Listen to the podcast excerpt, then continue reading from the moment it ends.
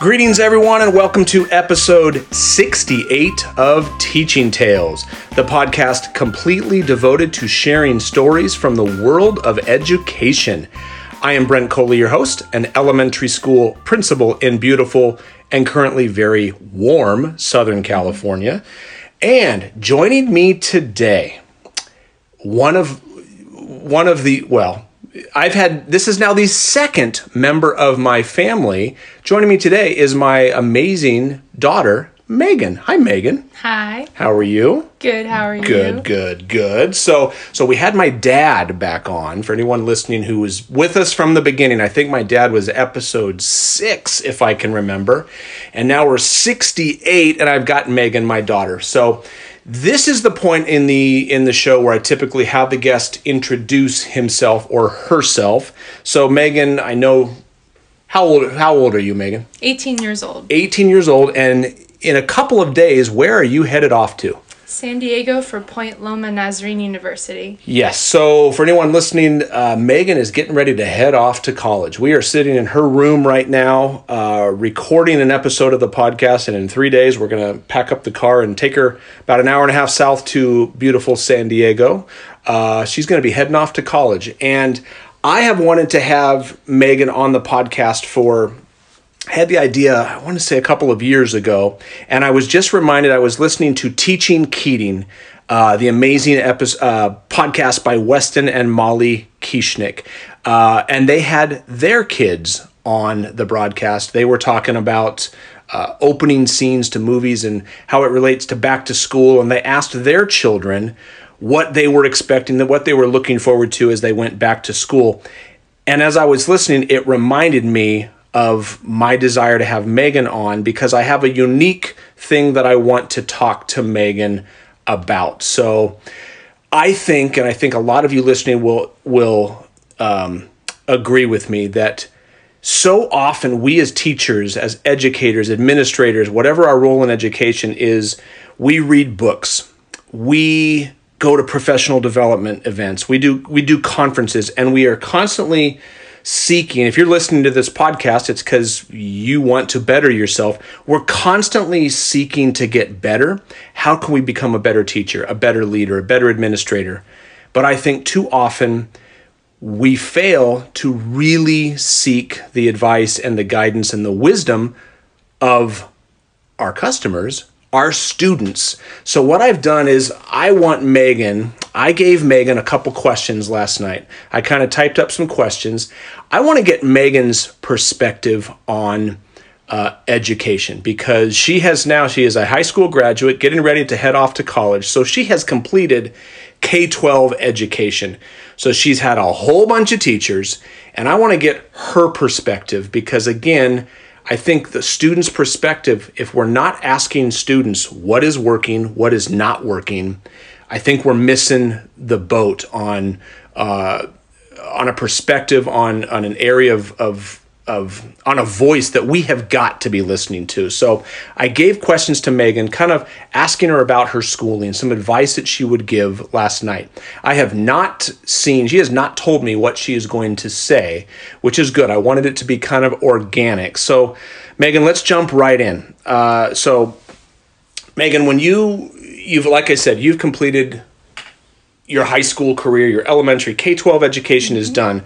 When you think back on all of your years in school, what do you remember? What are some of your favorite memories?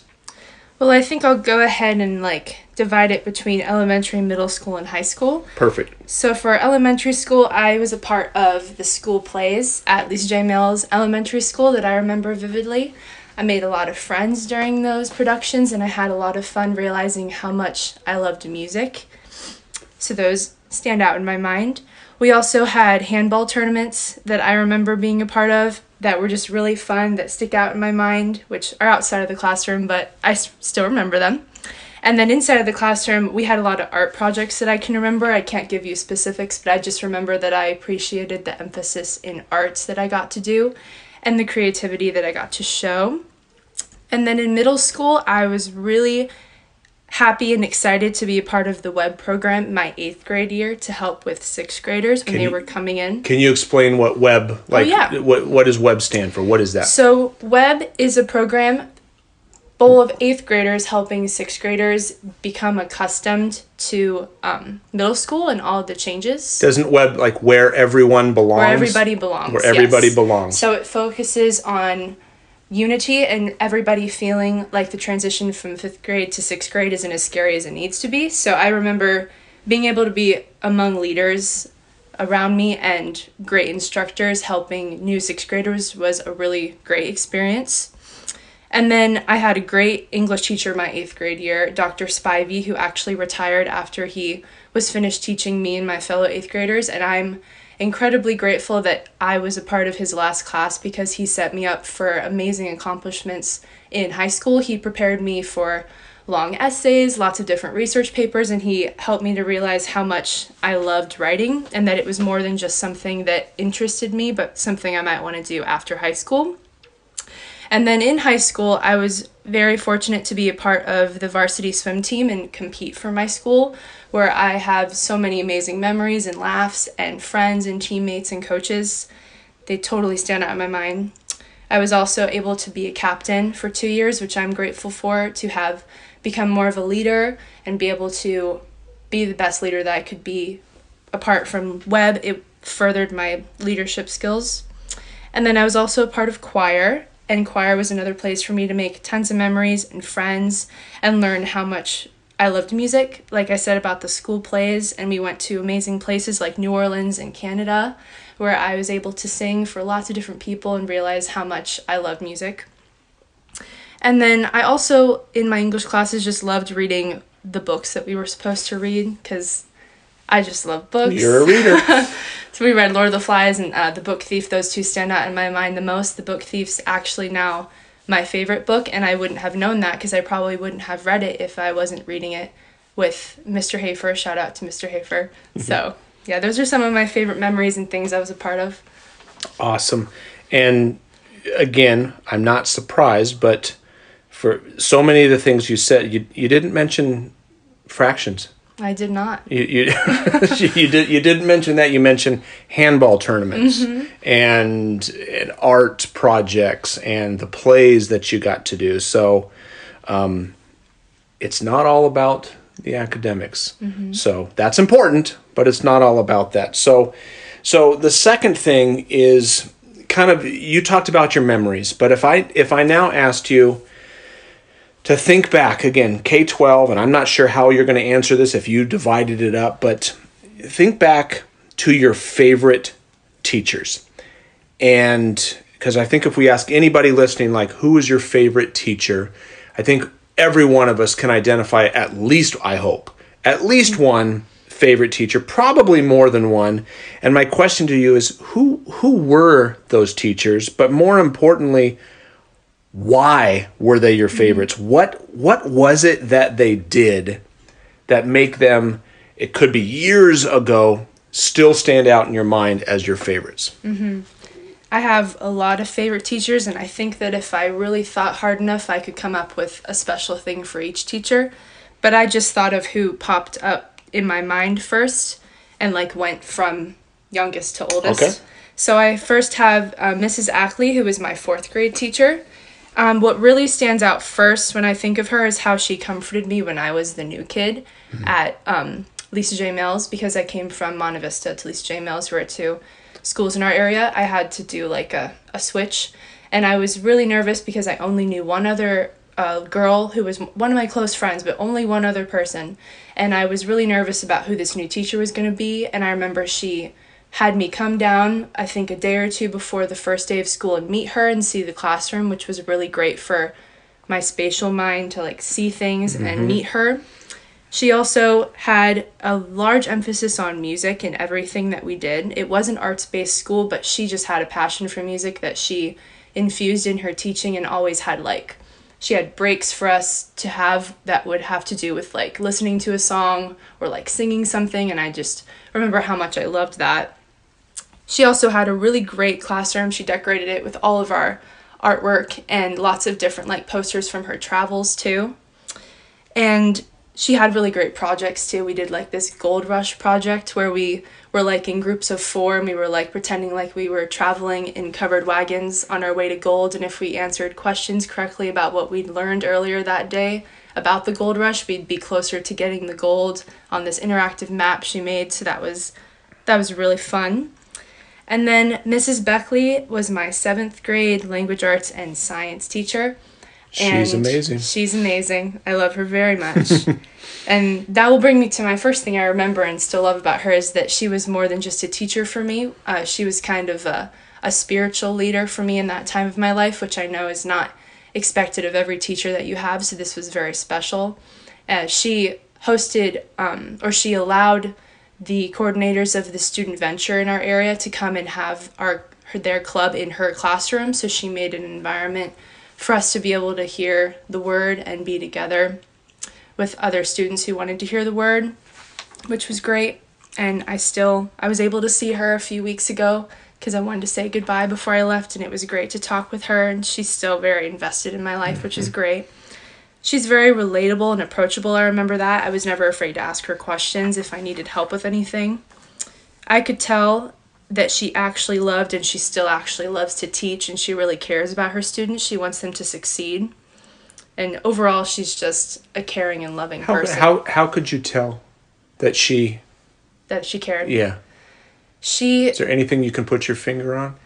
She always maintained eye contact. I know that that's kind of a small thing, but I don't think people maintain eye contact as much as they they should or maybe it feels uncomfortable and that's something small, but I just remember that when I I can picture her face. She was always looking right at me. I could tell that she was intent with the way that she was listening. She was a very good listener and she just would make the time to talk. Like I said, she was approachable. Like she would make the time to talk to you if you asked her or if she could she could tell if you needed to talk to. Mm.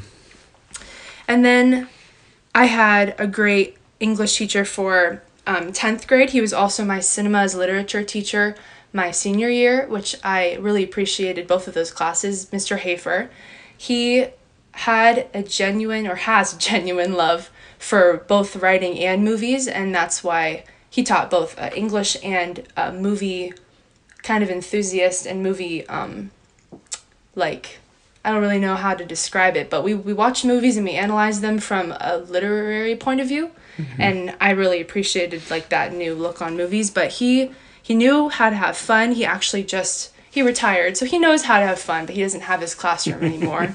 he knew how to have fun between lessons, he knew how to have fun in lessons and he was a great communicator. He knew how to have good conversations with students that weren't all weren't all just about the academics. He knew how to ask about how our days were without it being weird or seeming ingenuine. Like he knew he just knew how to talk to his students and I appreciated that. He felt like he was on the our level. Mm-hmm. And I just loved how much he loved movies. I could quote movies with him. He would quote them to me and I would know what he was talking about and that was pretty great. and then I'll lump together my last few. First, I have Mrs. Garnett. She was my math teacher freshman through junior year. And I greatly appreciate her help. Amazing teacher. Yes, she's an amazing teacher in so many ways, but one of them is just the way that she can explain math and complex math, not easy math. Cuz I I took some common core classes with her, common core math. So they they weren't called pre-calculus, calculus, and trigonometry, but that was the kind of stuff we were doing. It was all kind of lumped together and it certainly wasn't easy for me. I had to work hard to understand a lot of it, eh, but I had the drive to want to understand it, and she helped me to stay motivated. And she really explained things very, very, very well. And she she just took the time to explain things more than once, even though it was tedious to explain all of that complex math. And I just appreciate having her for three years straight, and just yeah, it was great to be in her classroom. That was a blessing. And then I'll, like I said, I'll lump the last few. It's my eighth grade teacher I already talked about, Dr. Spivey, my ninth grade English teacher, Mrs. Myers, and my junior year English teacher, Mr. Olson, because they all were very different, but they all had, they all shared a passion for writing that made me realize how much I love to write and how it's not just something that kind of interested me. Like, I knew I've loved books all my life, but I also now because of them i'm able to realize that i might want to write a book or i might want to really pursue writing and not just enjoy it. They all really helped me to believe in myself too and believe that my love for writing can be more than just a hobby. Hmm. They all helped me to realize that I had a gift and that I could write and that I I was doing well in their classes and they let me know that, which I appreciated. And I loved reading different books with all of them too. I can't name them all now, but I just remember that I really really enjoyed all of their classes and they were all they were all unique in their own ways, but they all shared that passion for writing that they kind of helped me realize too. So, as I'm mentally taking notes from what you just said, the characteristics, the the, the common things that you described, passion. You, mm-hmm. I mean, multiple. Your t- the teachers who had passion for what they do for their students are what really stuck out to you. Now, those last teachers, the English ones, the the ones who had a passion for writing, tell people who are listening right now, what are you going to study in college? I'm studying writing. It's a writing major, so it kind of branches over lots of different kinds of writing, uh, technical as well as like poetry and creative and um, marketing, editing, magazine, all all that kind of stuff. Because I'm trying to still figure out exactly what it is that I want to write about, uh, what kind of job I want to have when it comes to a writing career. So, yes. So never. So the, the moral of that that I'm take is is for anyone listening right now. When you have passion, if you're if you're a classroom teacher, uh, or a leader or a site leader for that for that matter, that passion. Had just simply having passion and a love for what you're teaching, you never know exactly what that is going to do. Because I'm sitting across from my daughter who has a gift. She has a gift for that, but the passion that the teachers that she's had has propelled her and now outside of high school she is going to continue to pursue that the other things that you said you said uh, they cared i think you said mrs ackley she took time out of her day to Yes. to welcome you to make you feel safe. Mm-hmm. Mrs beckley you said the same type of thing. She she welcomed you in and gosh i love what you said about the eye contact. Yeah. that- that that gave me goosebumps. And wow what for anyone listening for myself what a great reminder that she looked at you when she spoke. Mm-hmm. And that communicated to you i'm present. I am i am Yes. i am here for you. I'm listening. It's not you're not bothering me. Mm-hmm. So boy if, if i take nothing else out of this conversation which is not true i'm going to take a whole bunch mm-hmm. from this conversation. But if you take nothing else anyone listening gosh eye contact. Eye contact. So once again you you didn't you didn't mention you mentioned writing but you didn't mention specifics about a lot of things that you that that made those teachers your favorite were mm-hmm. The passion the caring the investment in your life so again if you're taking notes at home on well i want to be somebody's favorite teacher here's what Megan says, and I think there's a whole bunch of people out there who would agree. So, Megan, for that teacher who is listening, maybe it's somebody who is student teaching right now and getting ready to start uh, his or her career, or someone who's already in the field. What advice would you give to teachers in terms of being a great teacher? Because we all want to be great at what we do. But as I said at the top of the show, I think too often we fail to ask the students, you tell me, what what do I need to do to be great? What what's what's your advice? Well, these are just just me. Mm-hmm. But I think that it's very important to always verbally ask after you have um, explained something if anyone has questions because I know that sometimes there are some really shy kids that are just waiting for the opportunity to ask a question. Raise their hand because they're afraid to ask otherwise. And I think that it's really important because sometimes if there isn't clarification for something and from the teacher itself, they're not going to go ask for it in another context. They're not always going to put the extra effort to figure out what it is they need to understand after class or have the courage to ask their peers. I just know for me, sometimes in certain environments, and it doesn't have anything to do with the teacher, it might even just be the different students that are around me. I'm not always confident enough to raise my hand Yep. and ask. So I think it's very important that teachers make make it clear that you can ask questions and say, Does anyone have any questions? And like sometimes just saying that is enough first a lot of people to raise their mm-hmm. hands and then a good discussion to follow. And if it's not raising the hands, to take it a step further, because I think you're right. Sometimes it's like they need permission to raise their hand, but some kids, I think you'll agree, mm-hmm.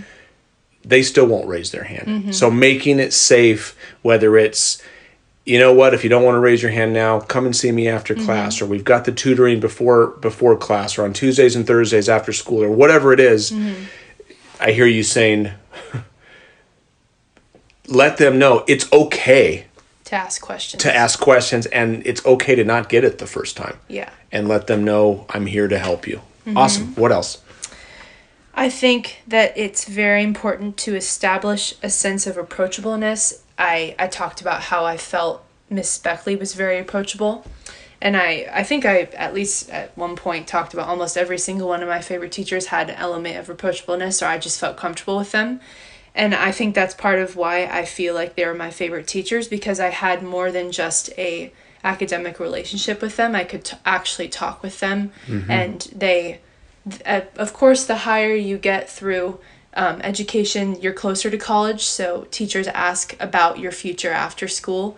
So with my high school teachers um, that stick out to me, they were the ones that genuinely wanted to know if I got into the schools that I applied to. Yep. The ones that wanted to know what I decided to study when I'm leaving. I had teachers ask like when I'm starting and things like that.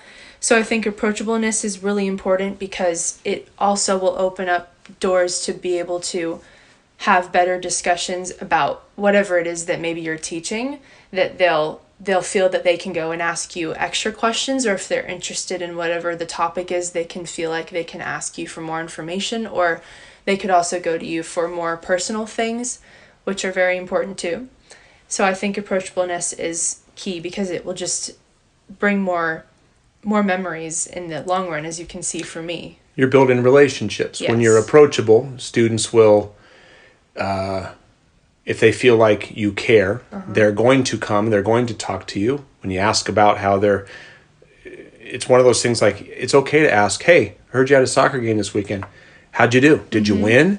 Um, and actually pay attention give them eye contact when they tell you about the game not just uh, hey how was your game? Okay good good good. Let's move on. Yeah. But really ask a question and pay attention when they answer. yeah. Awesome. Anything else?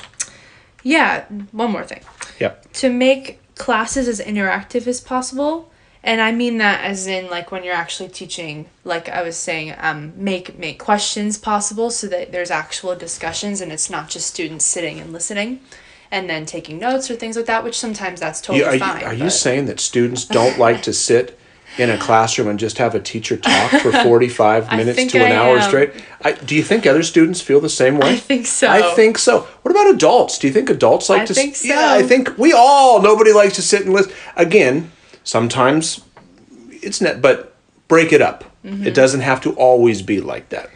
And I also like in that interactiveness, it it can be between the teacher and the students, but also I believe that class discussions are really important so that it's student student interaction because I think that not only does that make for better learning opportunities when students are talking to each other and seeing how um, the people around them are learning or seeing things like if it's history class how they're how they're like understanding concepts or how they're seeing certain areas of history or whatever or how they're just translating the information in things like history class that have to do with people like how the people around them understand the lessons.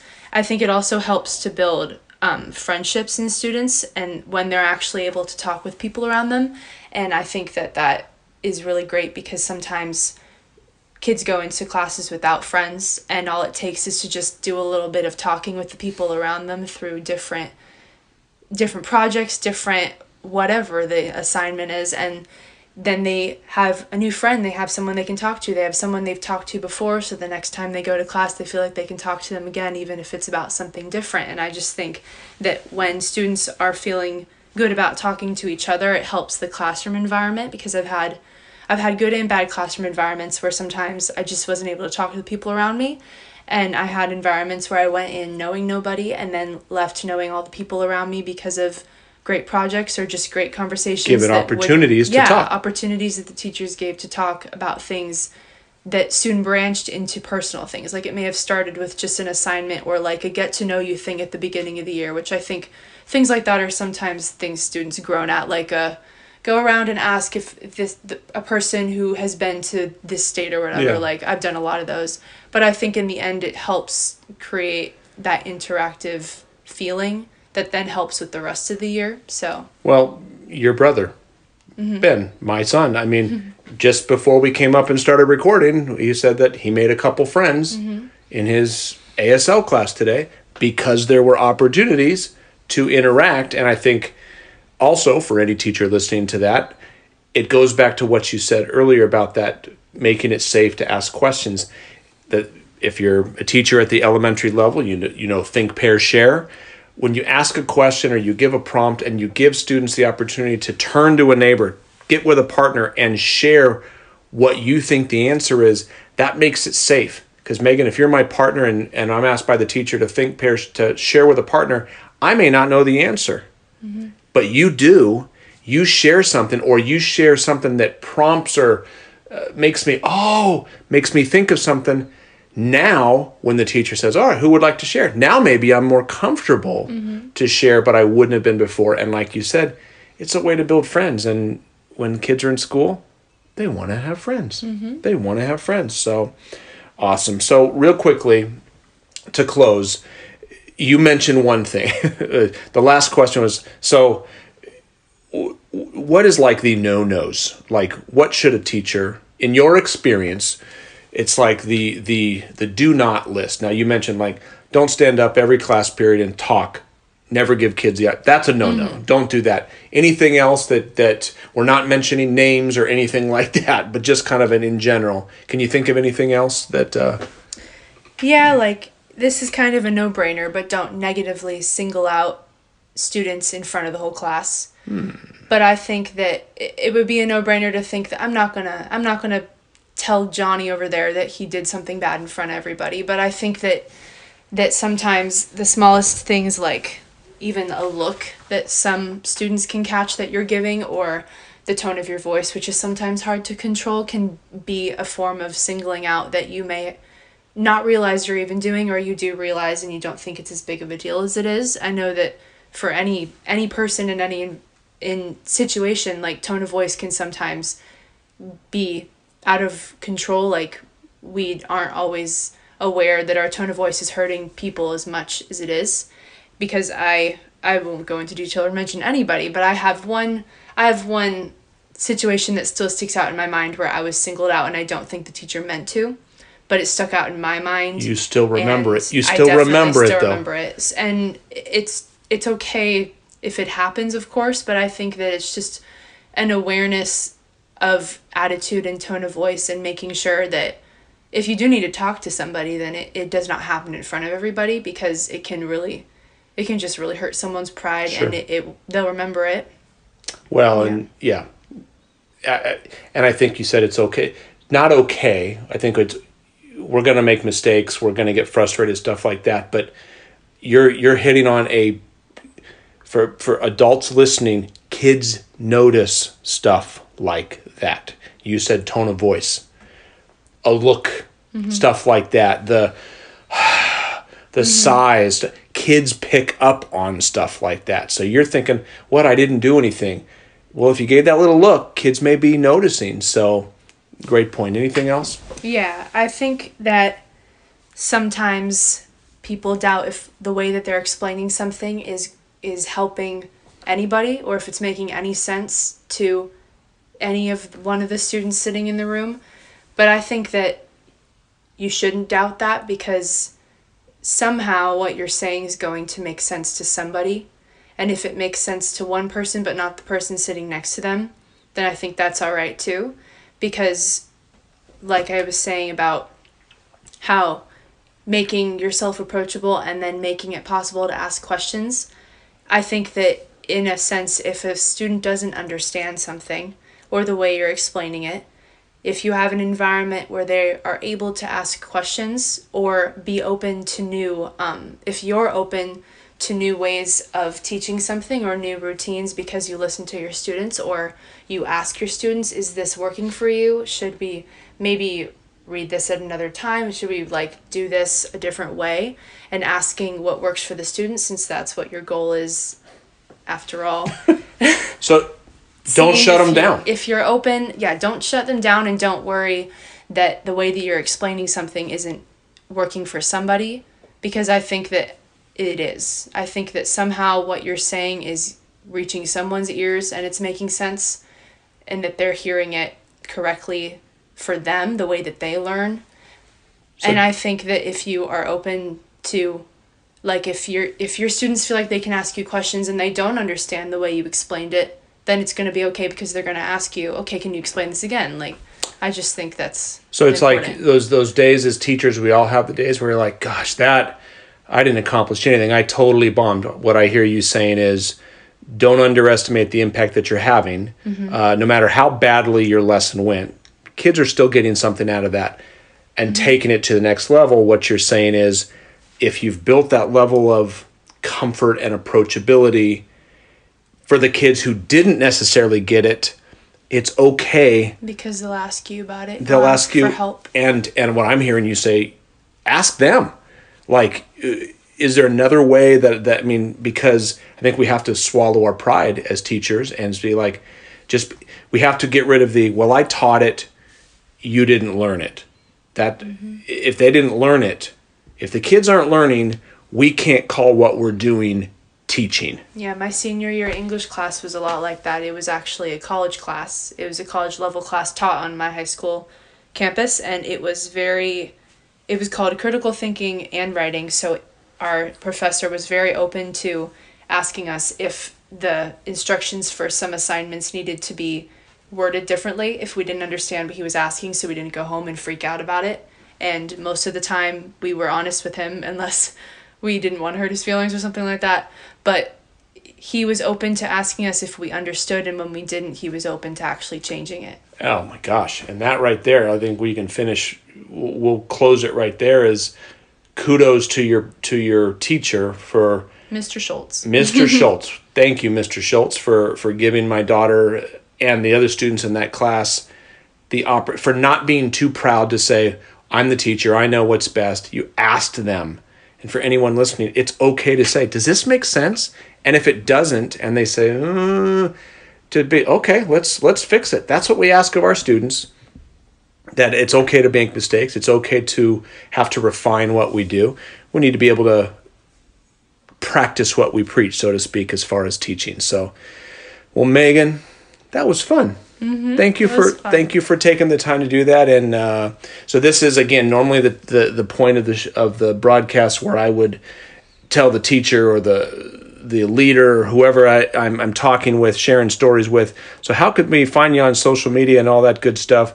Um, well, where can so where can we find you? Well, in a few days we can find you down in San Diego at Point Yes. Loma, and as she, as you pursue your writing, and baby, I could not be more proud of you. I am so excited to see what you're going to do, and this is the point where it's like if you choose, as you've mentioned, the writing, if you choose to pursue that writing, for anyone listening, I would say in, in a few years you'll be able to find her on Amazon because if if she chooses, there's no pressure. But if that's what you want to do, uh, you're that good, sweetheart. Thank you. You are that good. So uh, in a few years, just remember the name Megan Coley because uh, she's going places, folks. So Megan, thank you, sweetie. I love you and I'm proud of you. And for everybody listening, uh, thank you. I appreciate you tuning in. And if you haven't already done so, remember you can subscribe. Uh, you can listen directly on brentcoley.com on the podcast page uh, or your favorite uh, podcast catcher, iTunes, Google Play. Uh, we're in Spotify as well, Stitcher. So be sure to subscribe, and then new episodes will automatically be delivered to your computer or device. So, Megan, thank you very much. Everyone Thank listening, yeah, everyone listening, thank you. And until next time, have a good one.